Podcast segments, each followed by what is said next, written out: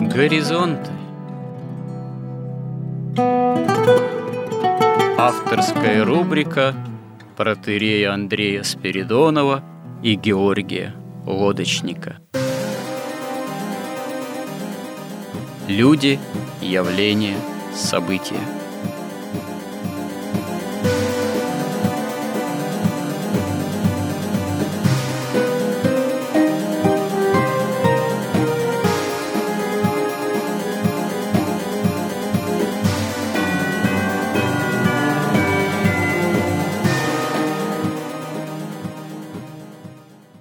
Добрый день, уважаемые радиослушатели. В эфире радио «Благовещение» и в нашей постоянной рубрике «Горизонты» я, протерей Андрей Спиридонов, и мой постоянный добрый собеседник Георгий Лодочник.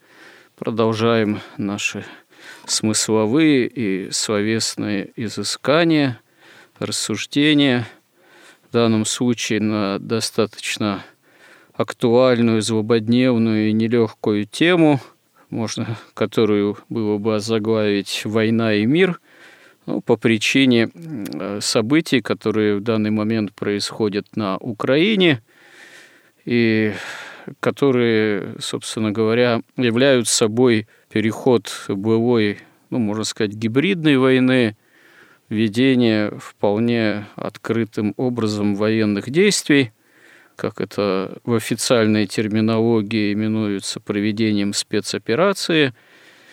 И поскольку мы предыдущий далеко не один сюжет посвятили разговору о том, как применительно к обществу, современному обществу развитого потребления, говорить о символе веры христианском, какова может быть модель разговора важных для христианина вероучительных истинах, вот именно в отношении каких-то истин, если так можно сказать, которыми живет общество развитого потребления. И оказывается, что любые события, порой достаточно и катастрофического характера, а война – это, конечно, событие совершенно неординарного характера, хотя, наверное, человечество никогда долго без войн не жило. Какие-то более-менее мирные периоды, они неизбежно все равно оборачивались той или иной военной, можно сказать, и катастрофой, и испытаниями.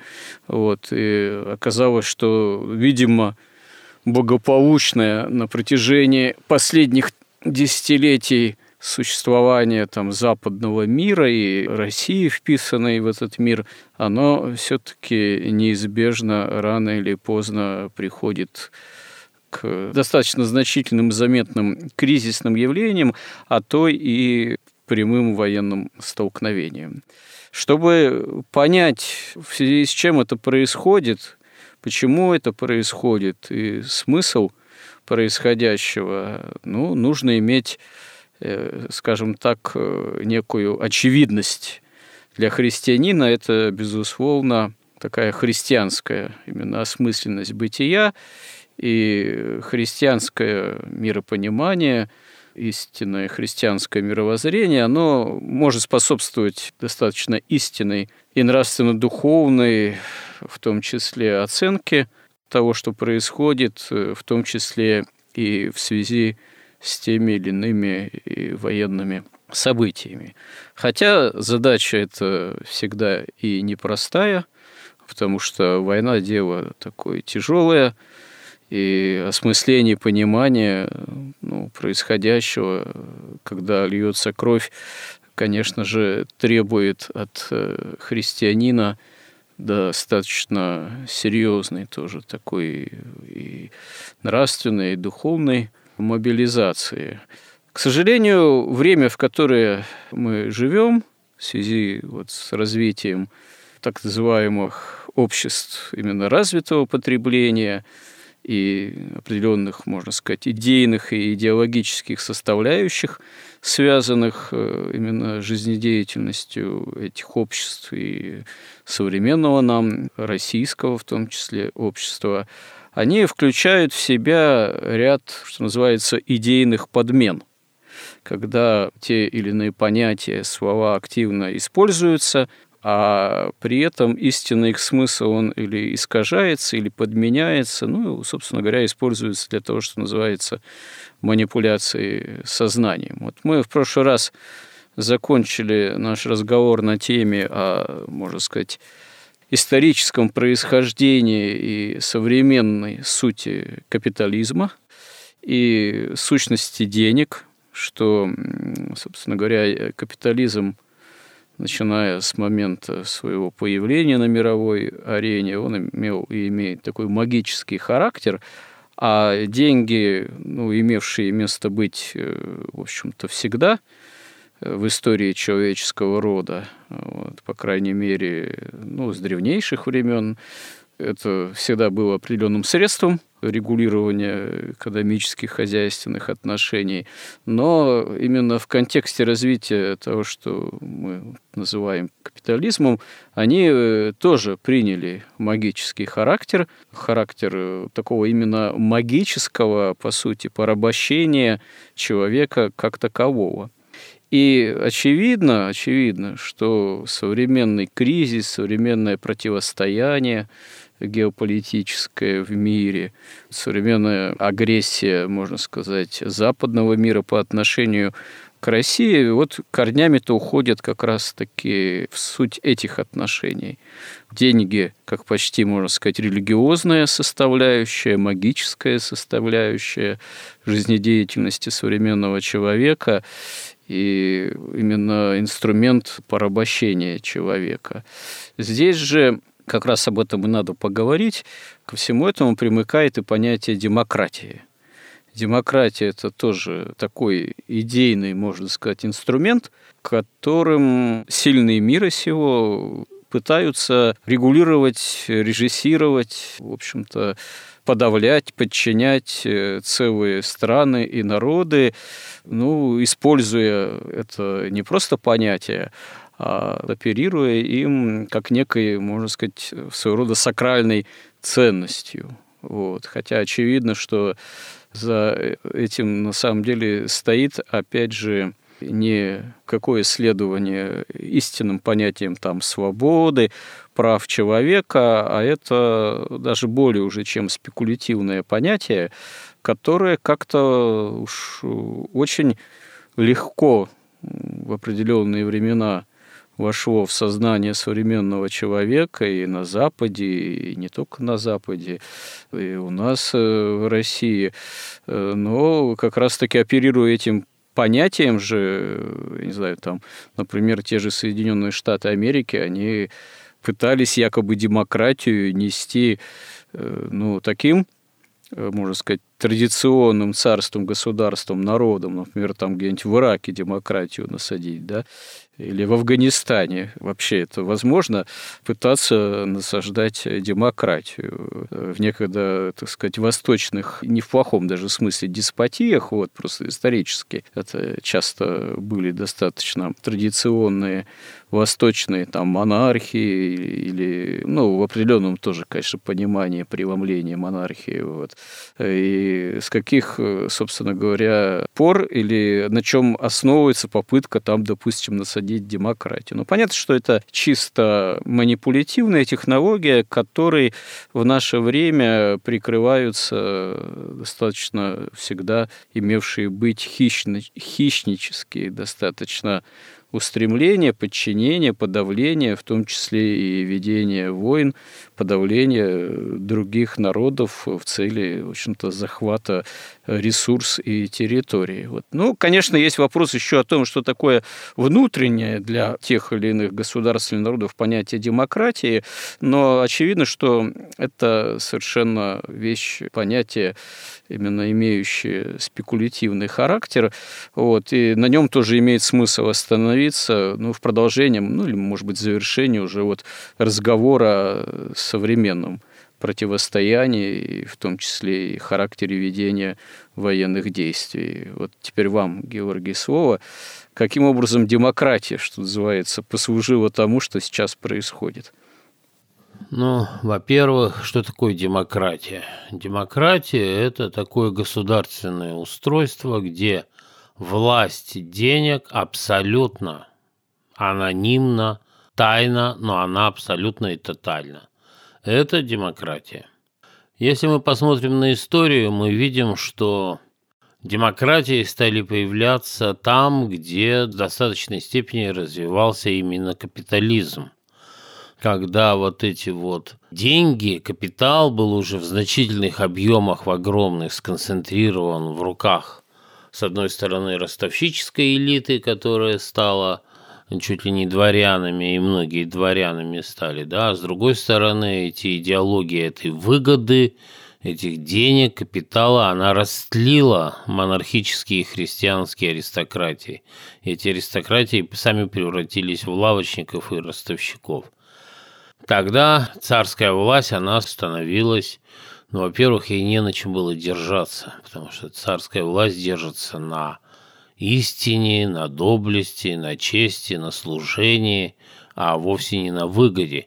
И когда у нас там говорили там разные высшие там какие-то чиновники, что они просто на договоре с народом, да, то в принципе, ну, это как бы, да, такое проявление в чистом виде демократического мышления.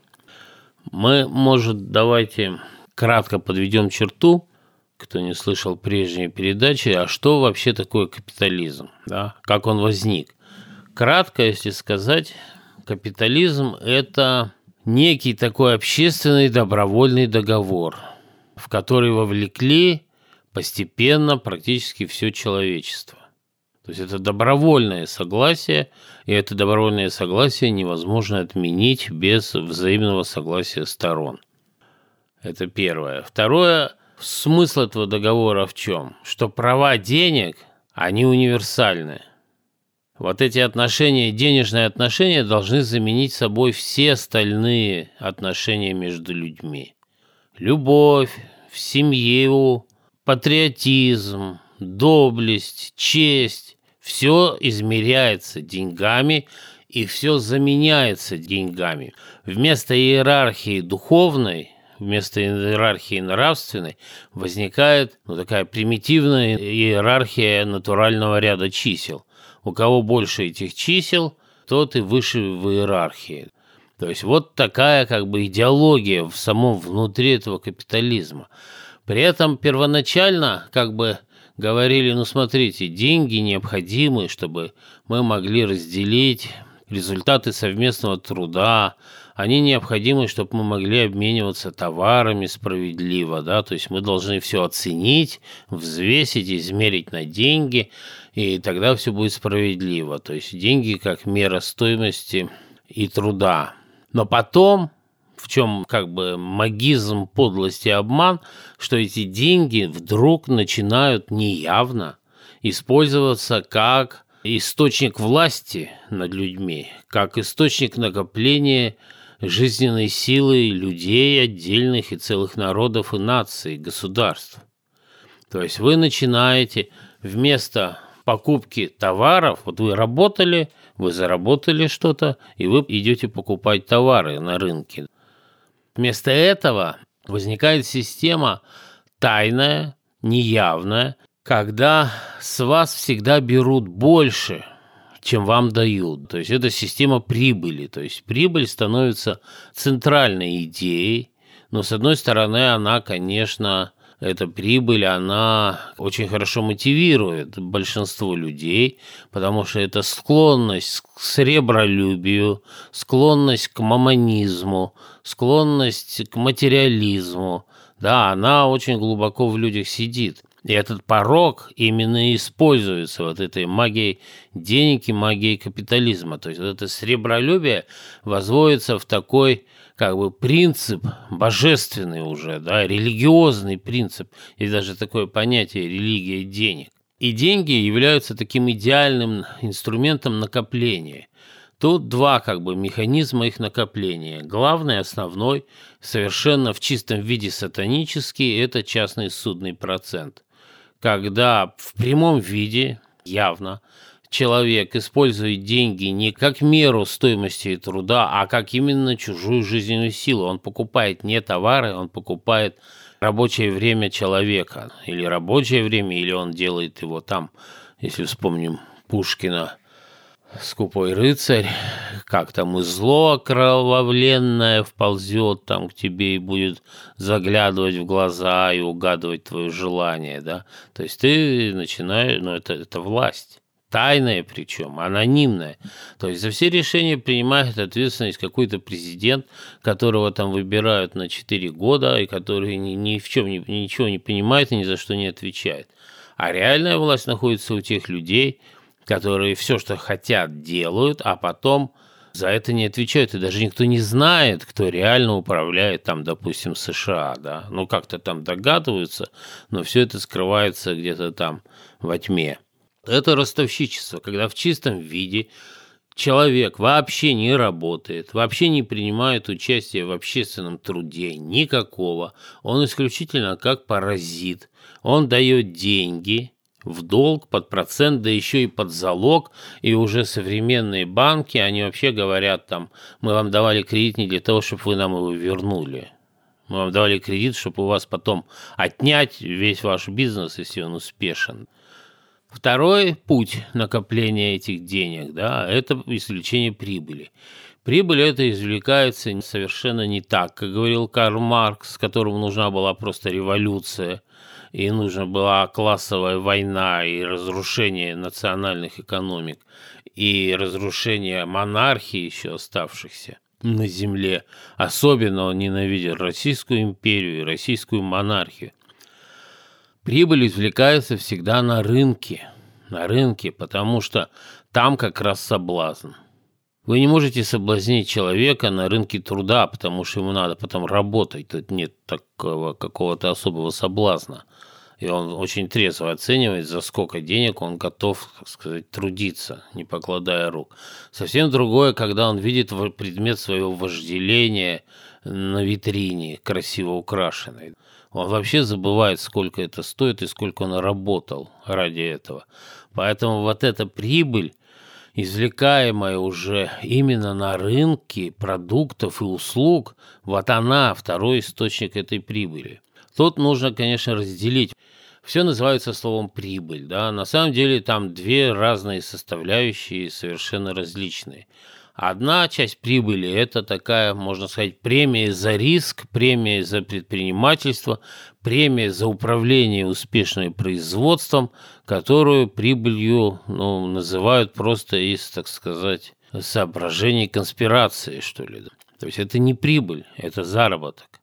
Вторая часть прибыли – это то, что именно извлекается лишнее. То есть вы, например, продаете яблоко, и на его производство ушло там 10 часов там, труда какого-то квалификации, а вы должны заплатить 20. В современной экономике вы платите уже в 10 раз больше, потому что экономика сложная, многоступенчатая, много уровней передела – и на каждом уровне извлекается прибыль, причем двойная прибыль производителя и прибыль банкира. Фактически, покупая там машину, вы платите в 10 раз. Вы должны работать в 10 раз больше, чем было потрачено рабочего времени на производство этой машины. Но это говорит просто о том, что просто капитализм себя исчерпал, потому что и множество денег напечатали. Как все происходило? Вот этими двумя путями в основном, конечно, ростовщичество, в основном организация войн. На войны нужны деньги. То есть они, вот ростовщики, поднимали себя как бы в иерархии христианских монархий, одновременно разлагали деньгами аристократию христианскую, у которой ценности долг, честь, доблесть. Они все поменяли на выгоду. И происходила такая коллизия, когда у ростовщиков набиралась вообще вот вся элита, фактически, допустим, Франции, Британии, Голландии, она становилась ростовщиками. Ростовщиками колонизаторами, откуда они там постоянно грабили вот эти народы, которые не имели пушек. И все продавалось и покупалось. Абсолютно все, должности, там, не знаю, пап назначали за деньги, там, ну, в общем, все уже, да. Вот. И в это время открывалось вот это противоречие между христианской монархией, суть которой в служении истине, в защите добра от зла, и между идеологией выгоды, цель которой просто в накоплении вот этой власти, смысл которой как раз и заключается в этой эксплуатации, в ограблении, в обмане и в мошенничестве – а какая прямая выгода порой от развязывания войны? То есть, э, ну, понятно, что кому-то, там, военно-промышленному комплексу, там, еще каким-то деятелям, э, так сказать, прямо война может оказаться выгодна. Но в целом э, война вообще же вещь довольно непредсказуемая. Вот взять, например, Первую мировую войну. Ну, понятно, что там были определенные силы, в особенности со стороны там Британии, вот, которые, в общем, способствовали столкновению других, так сказать, игроков на мировой арене, там Франции, Германии, России э, и так далее. Но в конечном счете-то Первая мировая война для всей цивилизации и Западной Европы в особенности оказалась э, такой катастрофой, что рухнула вся цивилизационная, можно сказать, культура, весь комфорт цивилизационный, все это обернулось еще и рядом э, революционных потрясений, и вообще история совершенно утратила э, былой, так сказать, европейский, что ли, лоск. Ведь до Первой мировой войны фактически был уже Евросоюз. Наши там аристократы, не только аристократы, даже студенты могли ездить там или в Баден-Баден, или в Париж на летние каникулы подзаработать, так сказать, или посмотреть Европу, ну и так далее. Тогда наоборот, тогда немцы, французы, англичане ездили в Россию подзаработать. Я имею в виду, подзаработать там могли наши студенты поехать в Париж, ну, летом там, или посмотреть на Париж. Вот я просто читал, что такие возможности были. Это было не в плане коммерции, а это было скорее э, поехать там, немного подзаработать, может, там на каких-то незначительных, чуть ли не уборщиками там или кем, или разносчиками, вот, одновременно и Европу посмотреть. Собственно говоря, это к тому, что, в общем-то, Э, были культурные там связи, был комфорт, была безопасность, и все это с Первой мировой войной, в общем-то, ухнулось, можно сказать, бездна разверзлась. А потом уже появляются совершенно другие режимы. И, кстати говоря, далеко не демократические. Гитлер в Германии, который всю Европу подчинил далеко не демократическим путем. Социалистический, прокоммунистический, ну, идейный режим у нас э, в Советском Союзе Такую ли выгоду, такие ли исходы искали те, кто пытались эту войну учинить? Или все пошло не совсем так, как планировалось, к примеру? Все пошло идеально так, как планировалось. Другое дело, что а ростовщики вообще не мыслят категориями чьей-то чужой выгоды, каких-то там народов. Для них это ресурс, и это рабы, Понимаете, раньше были там отношения, там, не знаю, там, какого-то землевладельца, там, крестьянина, все заменилось на деньги. Вот эта выгода ростовщиков от войн, она различная в разные эпохи. Тут водораздел происходит, когда ростовщики получили право печатать доллары в Америке в начале 20 века. Сначала они устроили там кризис, потом вынудили там президента, уже забыл, как его там звали, в общем, он подписал это право ФРС, что это частная организация, она печатает деньги для США и для всего мира. И это две разные выгоды. До того, как они получили это право, у них как раз была цель получить это право. Там кто-то говорил из Ротшильдов, дайте мне право печатать деньги, мне будет совершенно все равно, кто сидит на троне.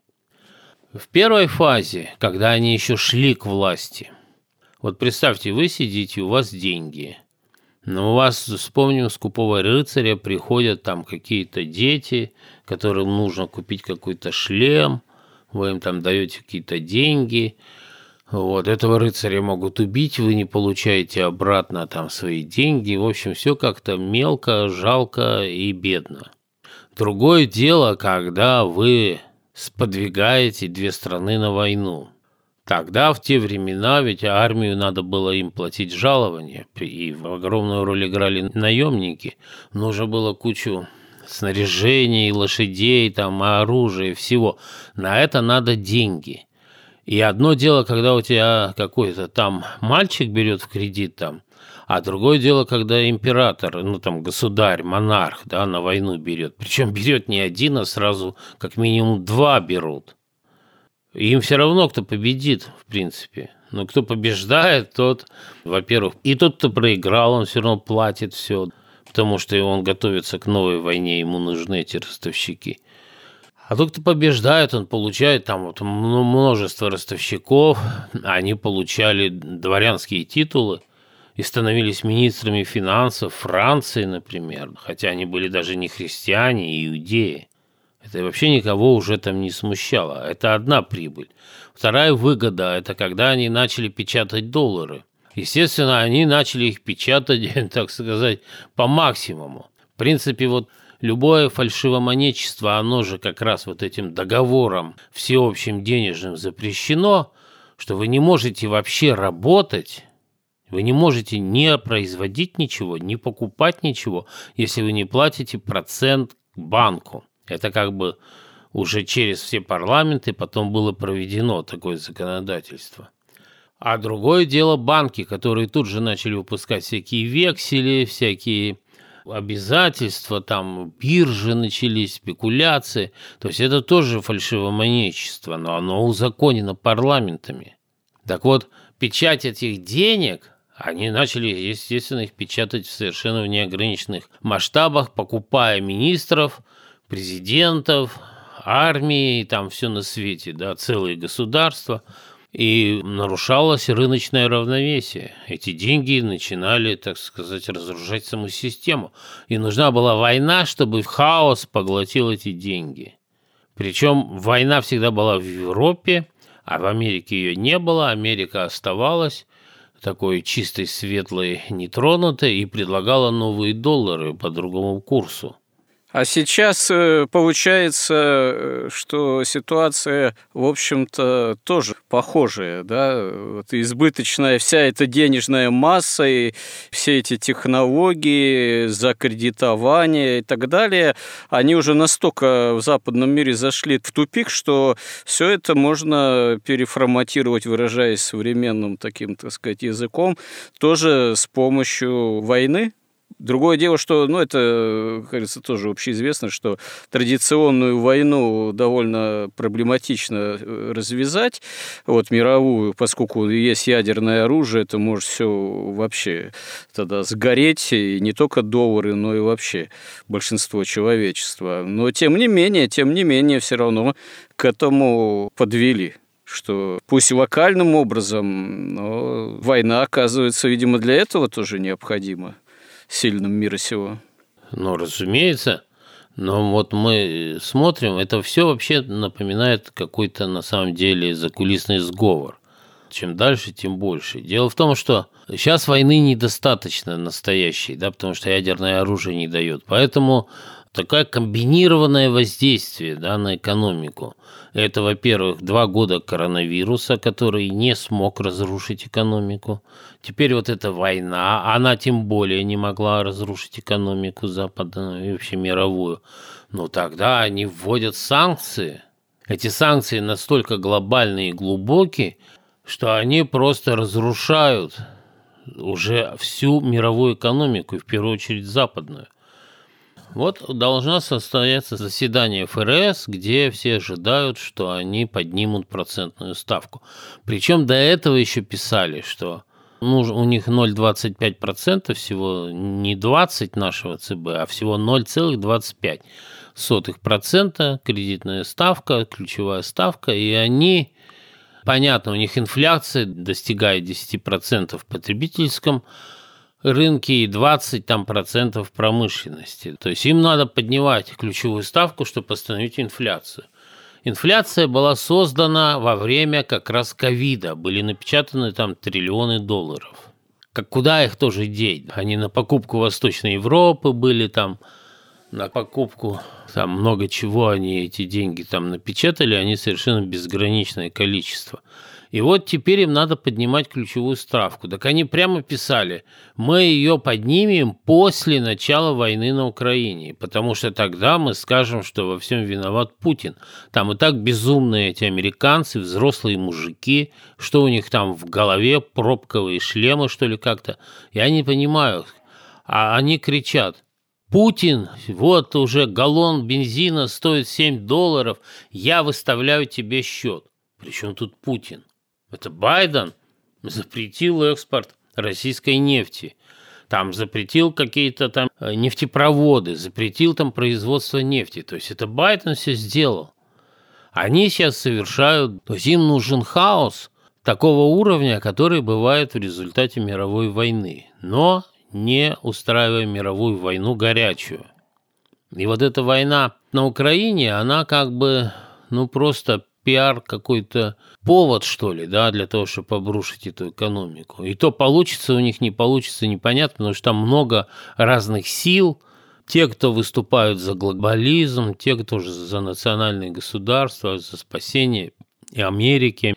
Да, но здесь же еще одновременно идет информационная война, используются самые разные технологии, война, можно сказать, понятий, война пропагандистских схем э, тех или иных.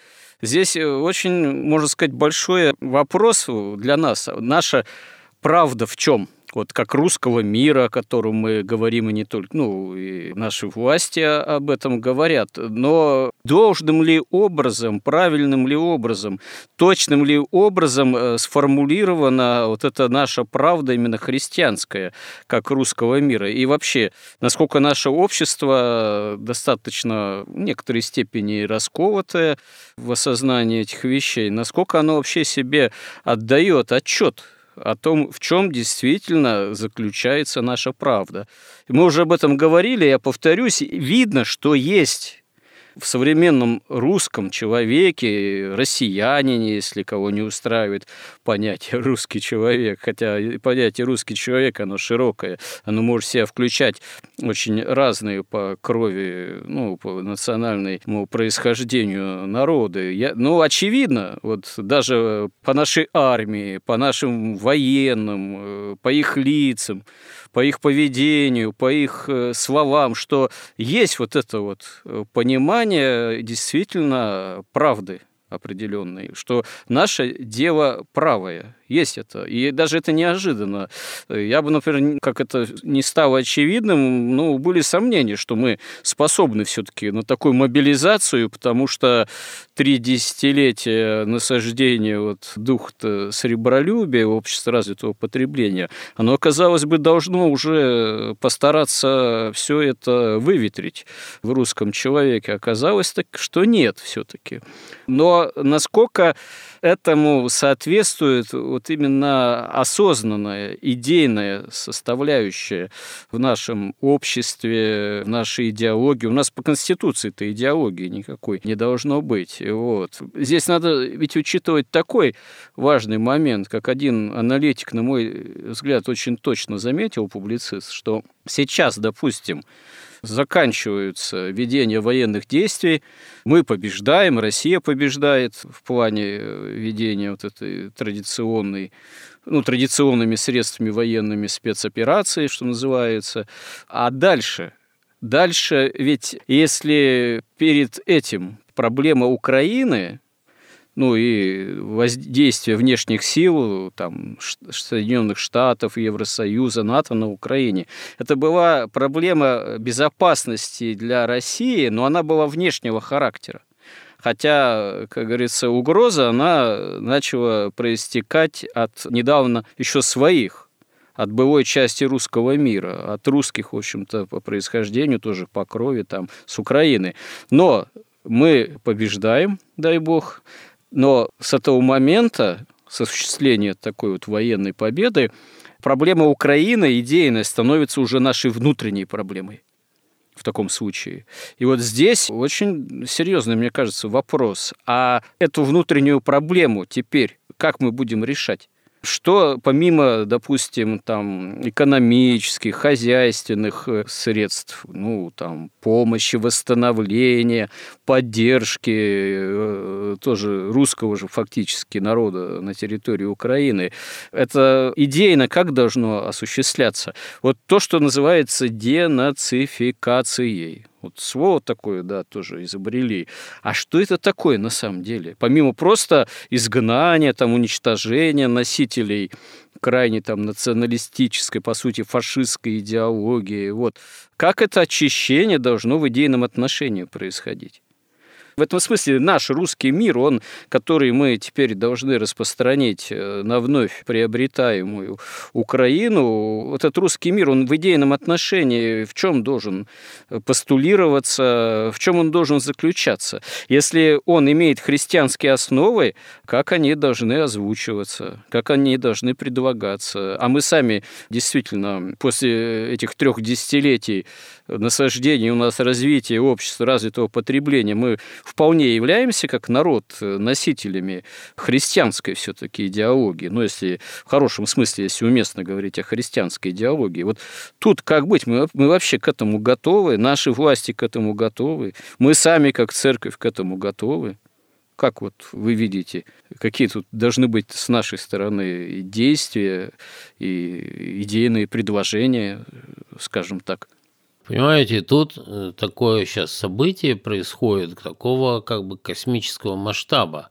То есть происходит событие одновременно на различных уровнях бытия и сознания.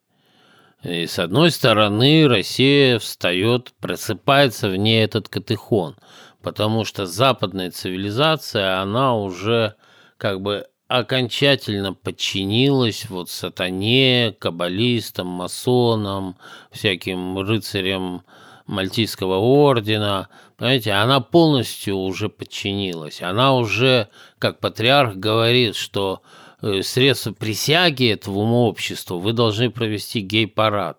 То есть вы должны признать, ну, прямо осатанение, то есть когда высшее, что есть в человеке, это его божественный эрос, не извергается до прямо ниже скотского состояния. То есть это прямо беснование самое настоящее адское, эти гей-парады.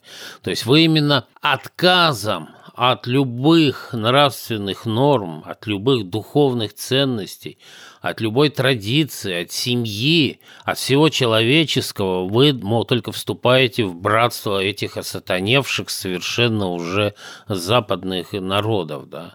То есть они как бы достигли совершенного пика.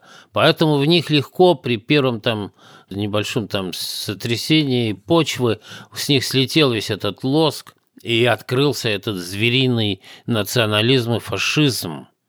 И в Америке, и в Германии, тем в Германии вообще. Но это немножко выходит за тему нашей передачи. Поэтому вот на этом максимуме выбор остается вилка такая. Или человечество полностью подчиняется этой тьме, этим каббалистам, ростовщикам, или оно восстает. И вот восстает как Катихон. Единственный, кто может восстать, это Россия, потому что это средоточие христианства, православия, истинной веры. И наше общество, оно, ну как сказать, оно, конечно, оно к чему не готово. Вот, Георгий, заметьте, понимаете, вот то, что вы говорите, это совершенно верно. Понимаете, это очевидность для нас с вами, для, собственно говоря, более-менее сознательных христиан, старающихся жить с Божьей помощью именно в границах христианского миропонимания. То есть это для нас очевидно – это наша правда, это справедливо. Россия как кахетон, э, Запад, э, как, увы, к сожалению, носители скорее э, такого да, сатанизма. Но для очень многих наших современников и соплеменников это вообще совершенно очевидностью не является.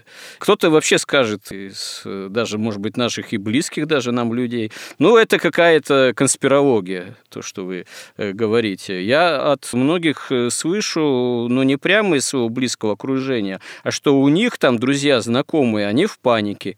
Они вообще готовы сейчас квартиру продадим, уедем куда-нибудь в Таиланд жить потому что там, надо бомбить, так сказать, скорее всего, не будут. Хотя кто его знает. Вот.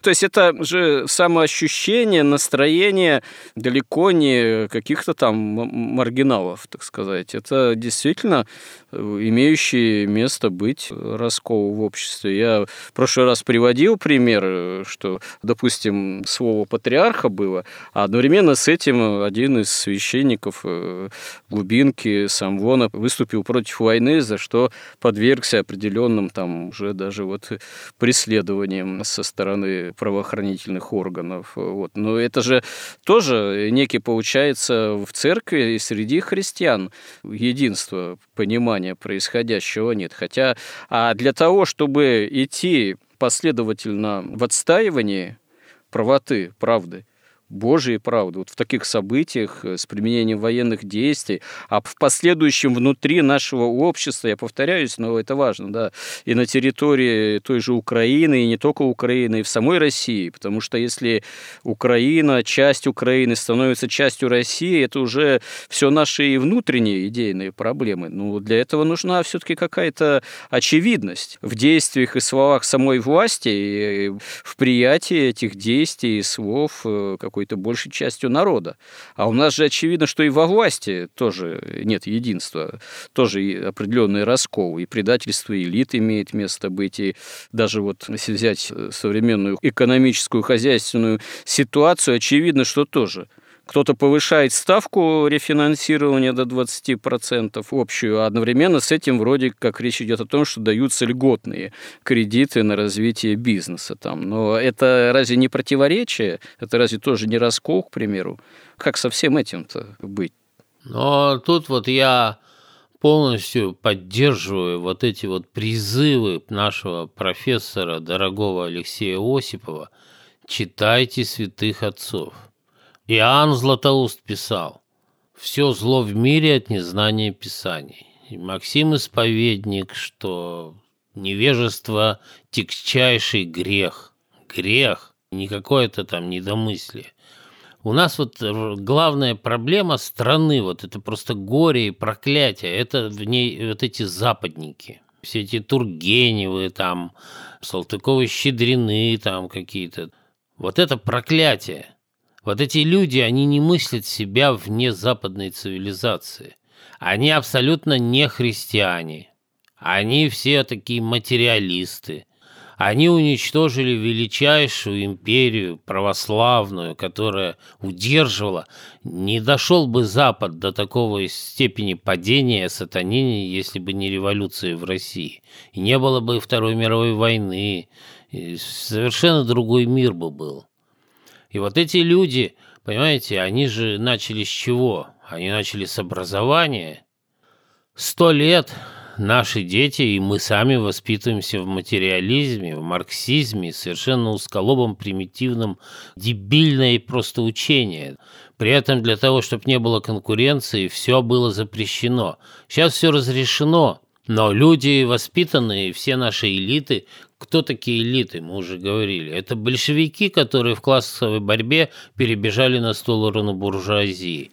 Они все замараны приватизацией, вот этими финансовыми спекуляциями, вот этим выводом капитала. Они тоже совершенно не мыслят себя вне Запада. Они просто не представляют мир такой. Они не понимают, что такое русский мир – Наши элиты русского мира гораздо больше боятся, мне кажется, чем там любые вообще бандеровцы. Потому что что такое русский мир? Ну, если просыпается Катехон, просыпается русский мир, значит, приходит эпоха правды, эпоха истины, служения истины, эпоха долга, чести, доблести, да, эпоха служения – а они со своим наворованным, награбленным выведенным все за границу, у них же все еще и за границей, им, конечно, не позавидуешь. Им надо, с одной стороны, как бы, и они поставлены, Россия, в такие условия самим Господом Богом, да, что она должна восстать, из вот этого рабства западного. А с другой стороны, они боятся этого еще, не знаю, неизвестно, чего они больше боятся.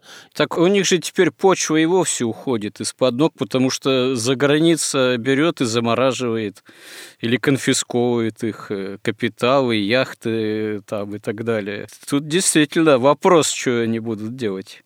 Вы понимаете, на самом деле вот реально те, кто зарабатывает эти там сотни миллиардов на вот этом нашем центральном банке и всей команды вокруг него и всех вот этих вывозов там по дешевке там каких-то ресурсов ценных, стратегических, мы даже не знаем, кто это. Мы не знаем. Мы видим каких-то олигархов, нам показывают, реально ли они этим владеют или за этим кто-то стоит. И я думаю, что вот 20% они ввели ставку, да, но, наверное, они ввели по указке из Америки. Они всегда, как только открывается у России возможность развития собственной промышленности, ЦБ всегда повышает ставку. Ну да, это такая последовательная политика, можно сказать, вредительская внутри. Они до сих пор, казалось бы, все, война, у вас отняли. Во-первых, вот представьте себе, ну люди знали, что будет война, да. Им Америка говорила, мы введем такие санкции, адские, мать всех санкций, там все-все-все. Они даже не вывели наши золотовалютные резервы из юрисдикции американцев и европейцев. Почему? Ну что, они совсем, что ли, идиоты? Пусть они материалисты, но ну, это-то они могут ведь сосчитать. Значит, им это выгодно было, они на этом зарабатывают. И за счет того, что они это сделали, значит, вот у них-то точно ничего не конфискуют. Конфискуют там у каких-то клоунов, это даже, собственно говоря, обсуждать, на самом деле, наверное, нам особого смысла нет. Проблема в том, что продажность элиты, тем более связанной вот всеми этими финансовыми делами, банкирами и так далее, это, собственно говоря, самая на поверхности лежащая очевидная вещь, очевидный фактор. Э, другое дело, что, с одной стороны, удивительно, что вот этот дух сребролюбия, он полностью окончательно общество наше не поразил, не умертвил. Иначе бы мы не увидели бы нашу армию, наших военных и даже работающую технику. Как еще какое-то время назад один из журналистов, талантливых, умных, уже достаточно давно присутствующих в информационном поле, далеко, в общем, не скажем так, э, не из числа купленных там, ну, таких э, либералов, он э, сетовал, что у нас там далеко не каждый танк можно завести вообще. Может быть, там из нескольких танков только один заведется, вот, чтобы его выгнать из ангара. Нет, оказывается, заводится гораздо большее количество танков, и самолеты, и ракеты там работают, летают. Но это что касается вот только части, видимо, общества. Та же так называемая оборонка, она последние годы действительно была мобилизована серьезным образом. Но это не вся экономика, это не все общество.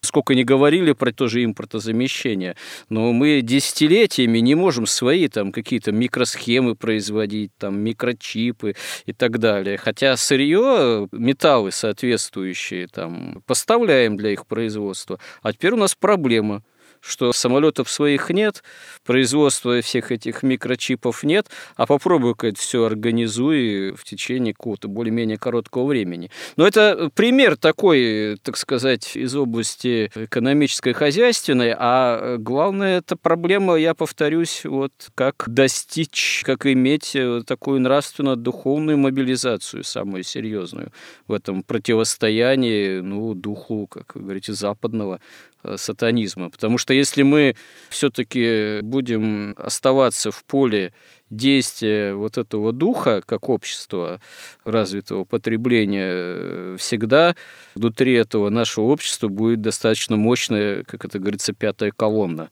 которая этому духу и поклоняется.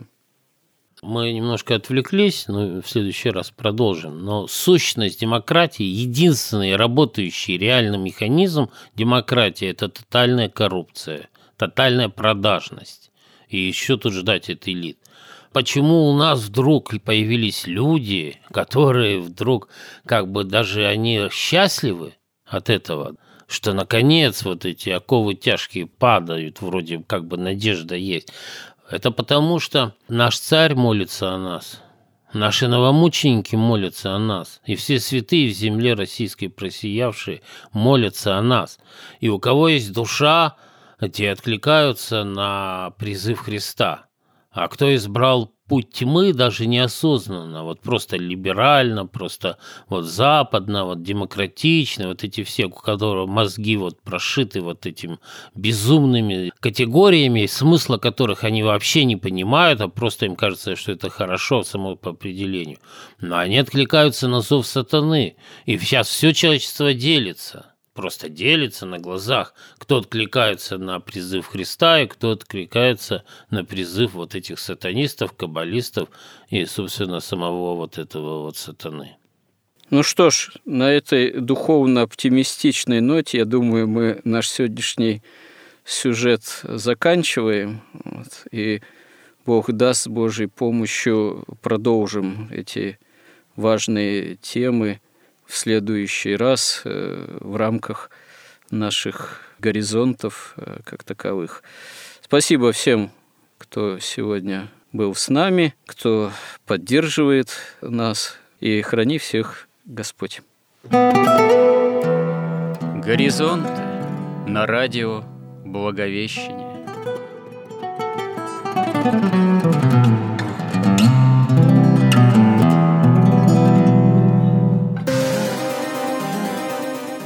Разговор вели протерей Андрей Спиридонов и Георгий Лодочник.